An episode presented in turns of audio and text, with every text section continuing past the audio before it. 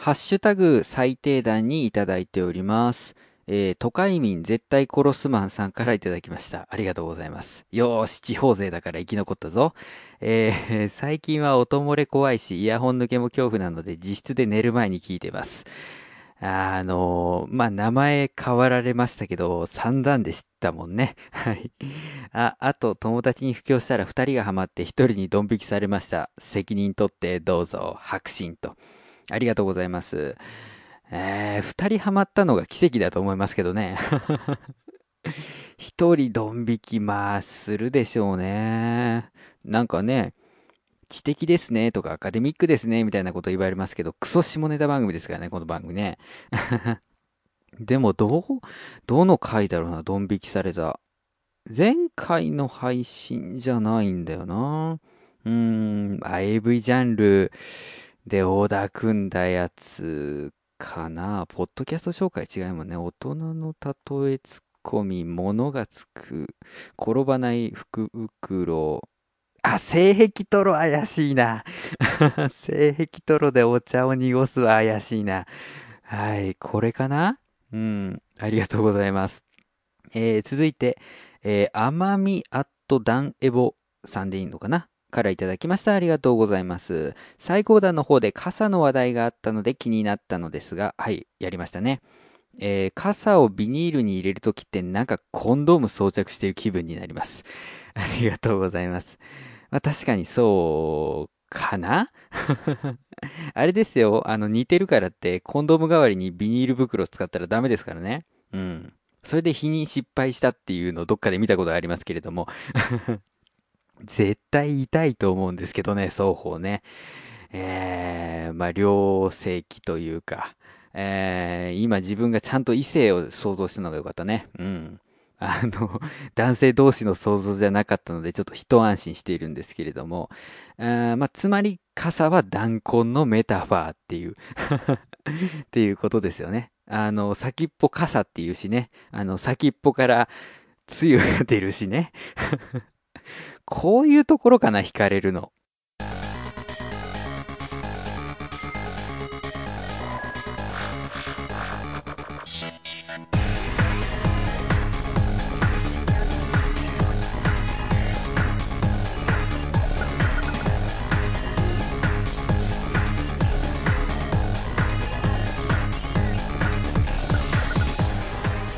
皆さんこんにちは。最低段放送です。最高段団長メガネ D です。よろしくお願いいたします。この番組は女の子に最低と言われるような番組を目指していくクソ下ネタポッドキャスト番組です。はい。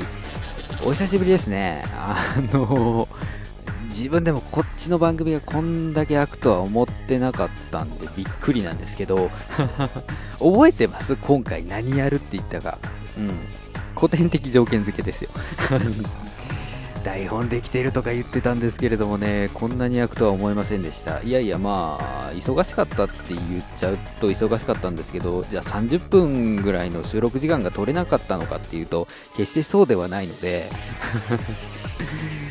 ね。え、うん、まあ、なんだろう、モチベーションが上がらないとかね、その、まあ、一人で収録してるとちょっと完璧主義なところが出てきちゃうとかね、多分理由をつけようと思えば、つけれるんだと思うんですけど、まあ、勇気が出なかった と言えるかもしれない。あの、すごい忙しい中で、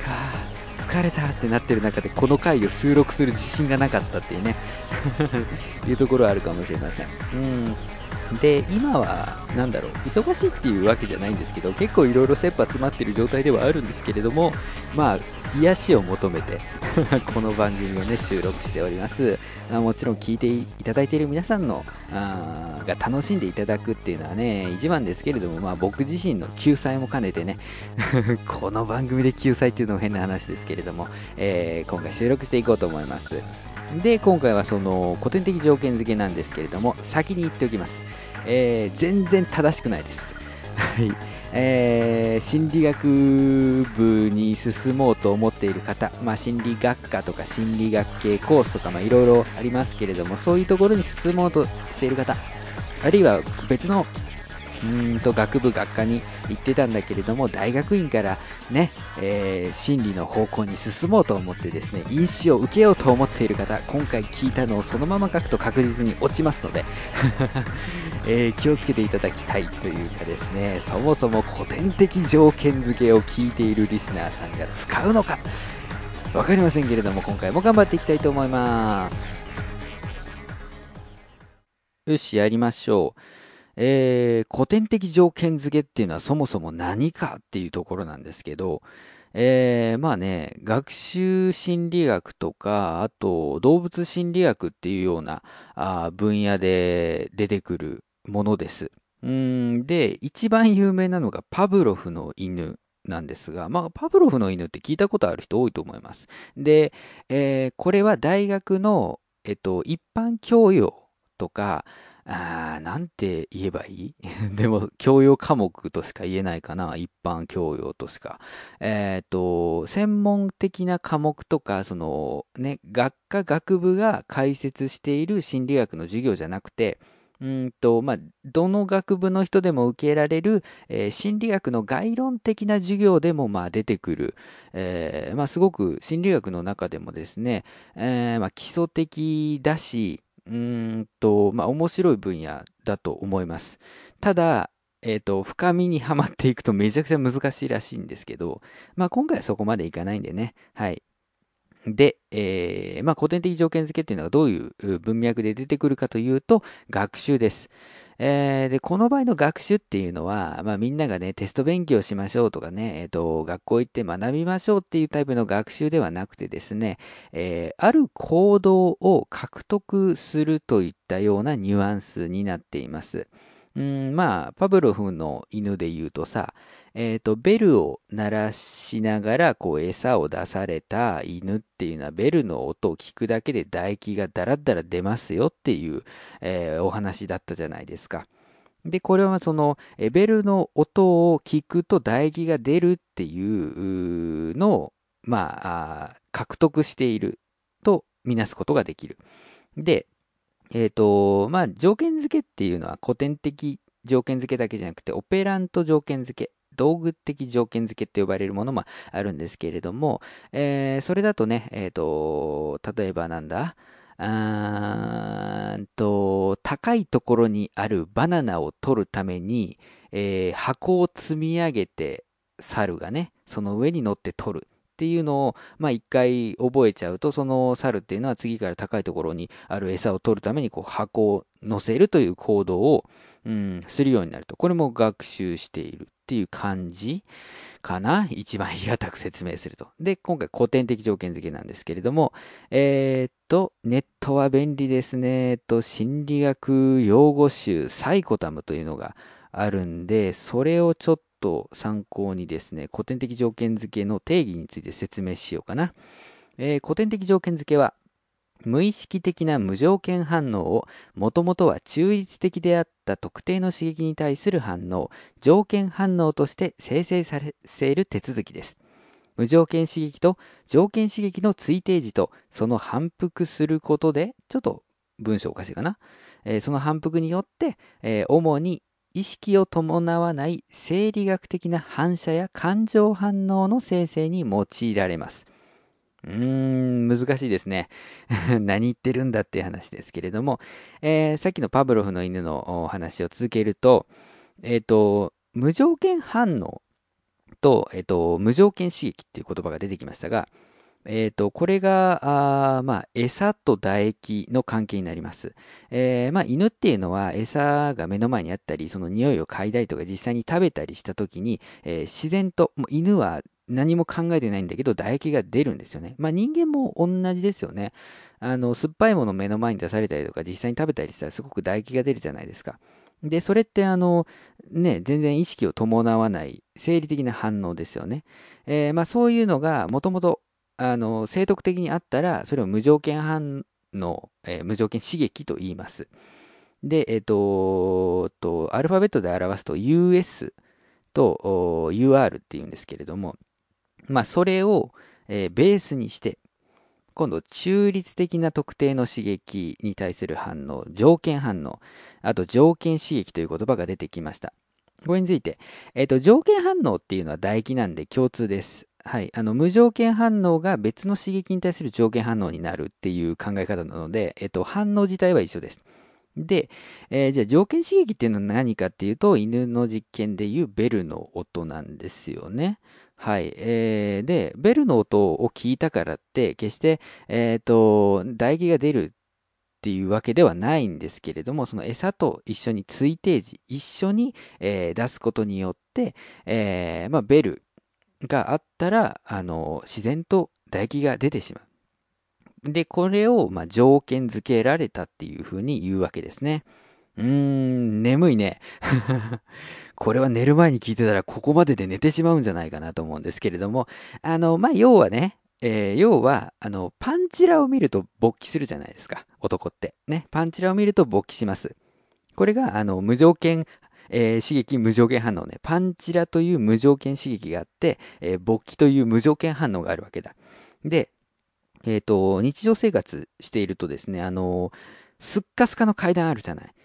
すっかすかの階段？あの、えっ、ー、と、縦と横の板が組み合わさっているタイプの階段じゃなくて、こう、横の板だけを使った階段？うん。あの、下からこう、あの、登っている人の足元が見えるタイプの階段ってあるじゃないですか。あそこをさ、こう、意図せずよ。意図せず、こう、そういう下通ってて、あ、ここなんだっけ？ってパッて上向いた時に、あーって見えちゃう時あるじゃないですか。あれ結構、ガチアクシデントの方が多いんですけど、あの、皆さんもそうだと思うんですけどね。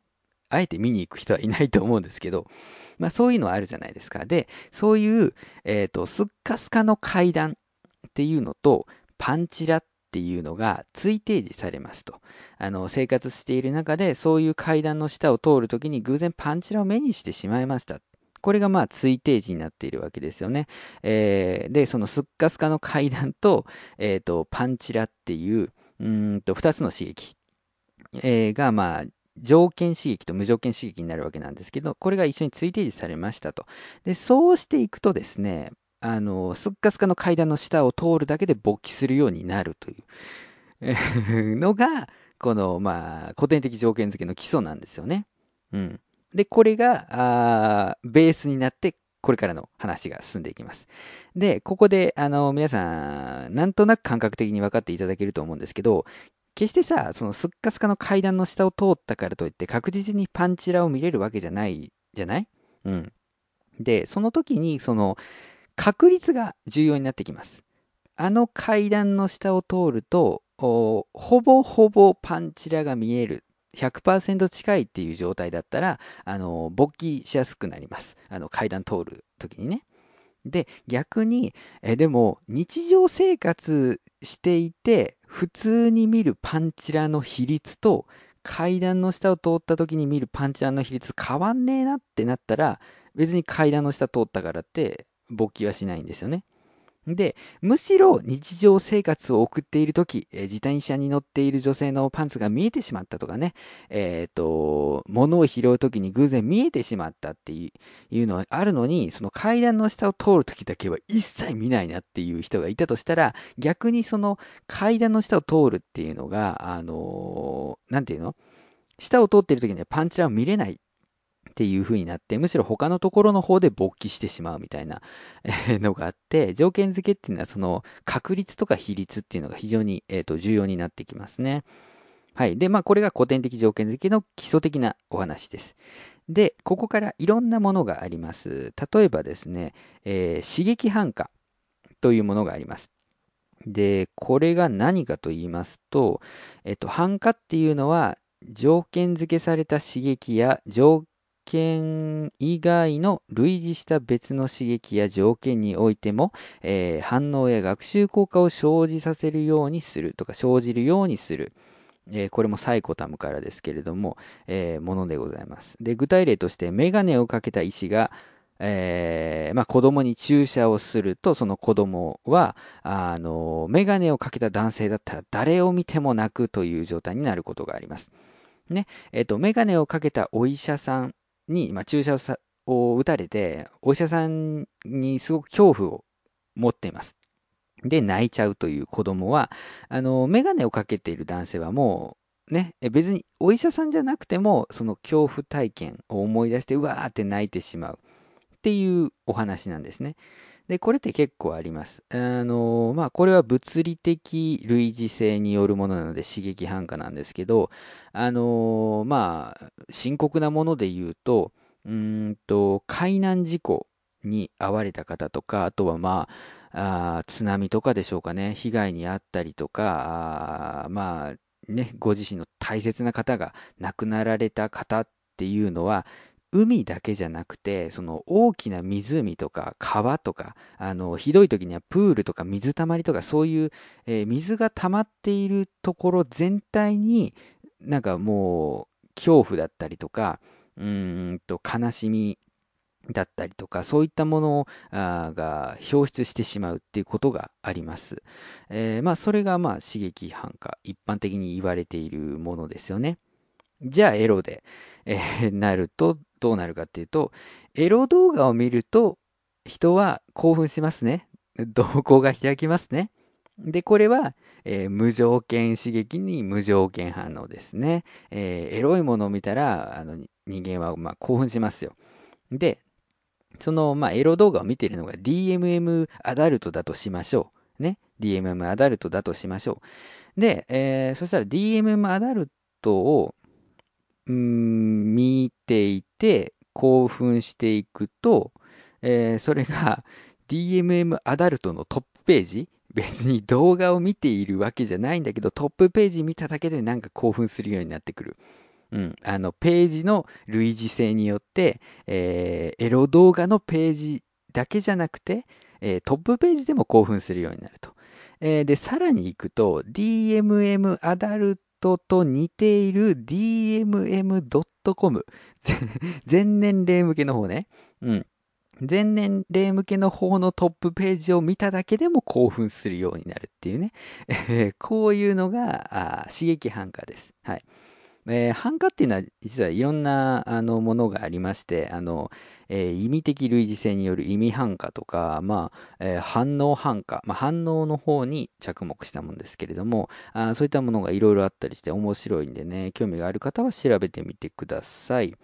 うんで、あとはですね、どれいこうかな。じゃあ、工事条件付けとか二次条件付けと呼ばれるやつに行きましょうかね。えー、今まで、うんと、正徳的に持っている無条件反応、えー、無条件刺激無条件反応っていう組み合わせ。まあ、エロいものを見たら勃起しますよ、興奮しますよっていうのを、えー、スタート地点としていたんですけれども、この工事条件付け、あるいは二次条件付けって言われるのは何かっていうと、えー、条件付けられた条件刺激と条件反応の組み合わせを、えー、無条件刺激、無条件反応とみなして、えー、条件付けを行うというやつなんですね。ややこしいですね。うんと、だから具体的に言うと、そのパンチラの例ね。パンチラの例だと階段の下を、えー、通ると勃起する男性がいたとして、その階段っていうのが、あの、条件刺激なんだけど、うんと、まあ、無条件刺激とみなして、じゃあその階段と何かをセットにしたら、そのセットにした何かに対して興奮して勃起するようになるみたいなことがあ起こるっていうわけですね。えー、例えば、えっ、ー、と、女性の裸。まあ、男性興奮しますよね。で、その、じゃあ女性が裸なんだけど、ハイヒールだけ履いてますっていう状況があるとするじゃない？で、そうすると男性は、あの、ハイヒールに対しても興奮するようになります。えー、無条件刺激の女性の裸っていうのをベースにして、ハイヒールっていう条件刺激に対しても、まあ、興奮するようになりました。反応が見られるようになりました。で、この時のハイヒールっていうのを無条件刺激と考えて別のものをえー、組み合わせましょう。例えば、ハイヒールの画像と、えー、ワンピースの画像をこうセットにして見せます。すると、この男性は、あの、ワンピースに対しても興奮するようになります。っていうのがありますね。で、これが、まあ、工事条件付け、二次条件付けと呼ばれるものです。えっ、ー、と、これが二次のケースですね。で、工事条件付けっていうのは、これ以降のもの全部包括する名前になってます。だから、二次条件付けで作られたワンピース。で、このワンピースで興奮するようになった男性に対して、えっと、ワンピースと麦わら帽をセットにして見せました。で、あの、麦わら帽に対しても興奮するようになりましたってなったら、これは三次条件付けと呼ばれるんですね。で、えー、さらにその、えー、麦わら帽子と、なんでしょうね、貝殻のネックレス。なんだこの夏の感じ。夏の感じすごいね。貝殻のアクセに、麦わら帽にワンピース。でもなんでハイヒール履いてんだろうね。まあそう言って順々にやっていたら、こう、4時、5時っていう風になっていくんですけれども、まあこれ全部合わせて工事条件付けと言います。うん、でもまあ、なんだろう、四次条件付けまでいけばいい方らしいですけどね、それ以降はあんまりあうまくいかないことが多いそうです。えー、まあこれが工事条件付けね。はい。で、次が完成予備条件付けの話したいんですけど、これはね、ちょっとね、えー、っと、先に具体例を挙げた方がいいと思うんで、先にやりますが、えー、っと、スポーツ少女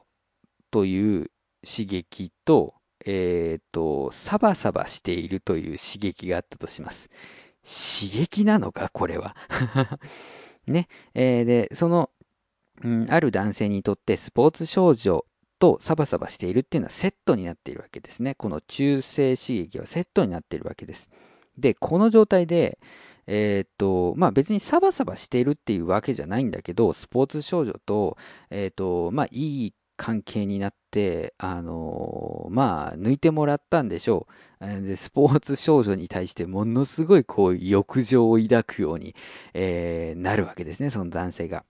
すると、あのー、スポーツ少女に対して抱く、その、性的興奮っていうのが、サバサバしている女性に対しても、向くようになります。これはどういうことかというと、先にスポーツ少女とサバサバしているという2つがセットになっていて、で、えっと、まあ、実際のエロいこととスポーツ少女っていうのが今度セットになって結びつけられるわけです。すると、そのスポーツ少女っていうのを介して、えっと、まあ、その実際のエロい体験、興奮したことっていうのと、サバサバした女性っていうのが、まあ、結びつくことによって、ここでも条件付けが正規するんですね。だから、あの、サバサバした女の人と別に何もないんだけれども、なんかすげえ、ムラムラするみたいなことが起こる。これが予備、えー、完成予備条件付けと言います。ね、完成的に予備、ね、あらかじめ、えっ、ー、と、条件付けられてるみたいなところなんですけれども、これも結構面白いよ。うん。あのー、なんだろう、ネットで調べてもね、探しにくいっちゃ探しにくいんだけど、情報的には面白いです。はい。えー、で、最後かな。えー、最後がですね、ちょっと条件付けというのとは、あの、まあ、ニュアンスが違うんですけど、関連分野として、えー、過剰予期効果というのがあります。過剰予期効果。これも、まあ、あ、でもこれは普通に例が挙げられるな。あの、まあ、動物を対象にしましょう。じゃあ、鳩使った実験にしましょう。鳩に対して、えっ、ー、と、強い光をこう当てると同時に餌を出します。餌を1個ね、出します。で、そうすると鳩っていうのは、あの、あ、光があると餌が出るんだっつってそういう反応があ見られるわけね。で、今度は同じように、えー、大きい音と餌っていうのをセットにします。えー、すると、あとはあ学習するね、条件付けられるわけです。じゃあ、この状態の時に、その光と音を同時に出します。で、餌も出します。ってなると、鳩っていうのはどういうふうに思うかっていうと、あ光で餌が1個もらえる。で、えー、音で餌が1個もらえる。ということは、音と光が来たということは、ね、餌2個来るんじゃないって思うわけですよ。だけど、餌が1個しか出てこないと、うん、なんだってなって、その、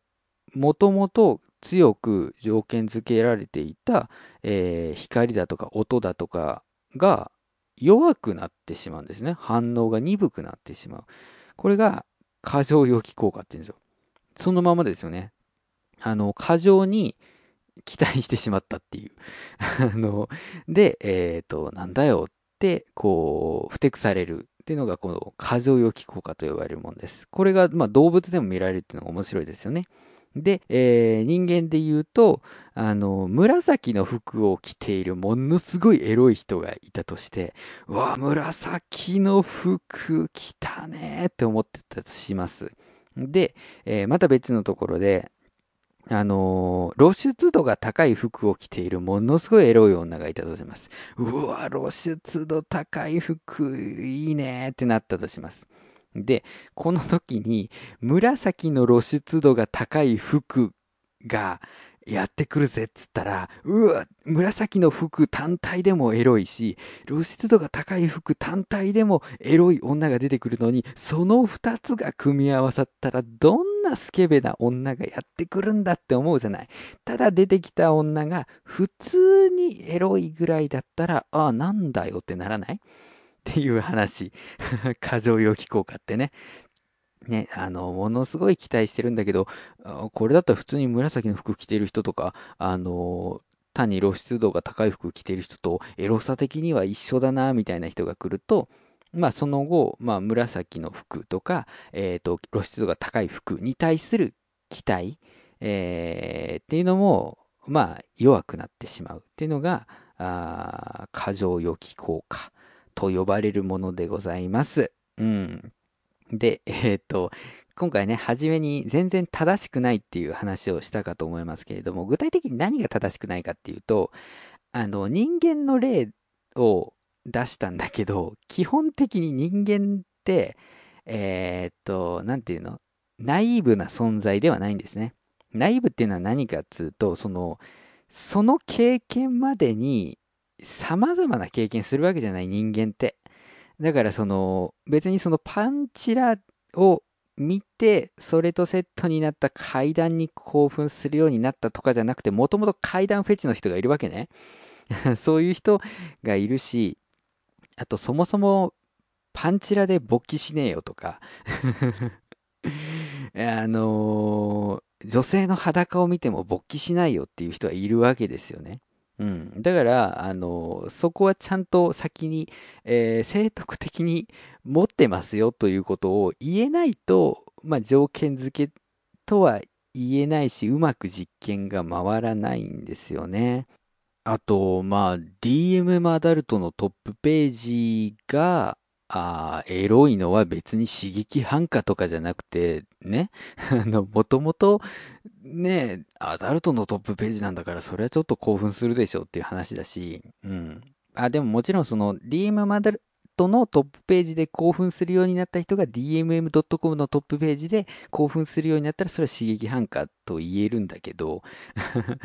まあそんな感じでね、なんかね、いろいろあのー、問題があるんですよ。このエロの例えというのはね。うん。なので今回の話というのはですね、ま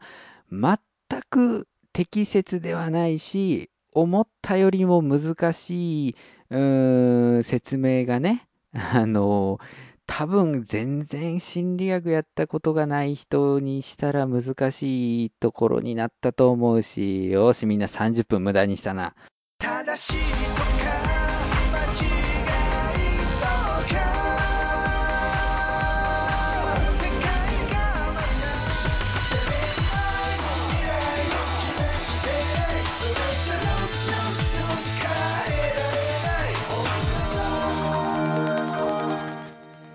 デジタルシングル L&PiTunes ストアアマゾンミュージックなどを通じて発売中。最低段放送ではリスナーの皆様からのメールをお待ちしております。番組へのご意見ご感想を取り上げてほしいテーマなんでも OK です。メールアドレスはすべて小文字で最高段アットマーク gmail.com saikohdan アットマーク gmail.com です。各種サイトのメールフォームを使っていただいても届きますので、どうぞご利用ください。えー、件名か本文に、えー、最低段放送宛てと書いていただけると、あの、仕分けがしやすいので助かります。えー、それからツイッターにはハッシュタグがございます。ハッシュ最低段。最低はカタカナで段は漢字となっております。こちらをつけてね、ツイートしていただきますと、冒頭で紹介させていただきます。いや、あのー、今回はちょっとあれだね。手応えがないね。だからやっぱね、うーん、最低段放送はその時の衝動をぶつけた方がいいなと今回で思いましたね。あの、1ヶ月以上前に告知したテーマだったらこれ無理だね。ということで、次回は何をするんでしょうかね。えー、その時の自分に任せたいと思います。えー、久しぶりでですね、まあ、リハビリ会だと思ってください。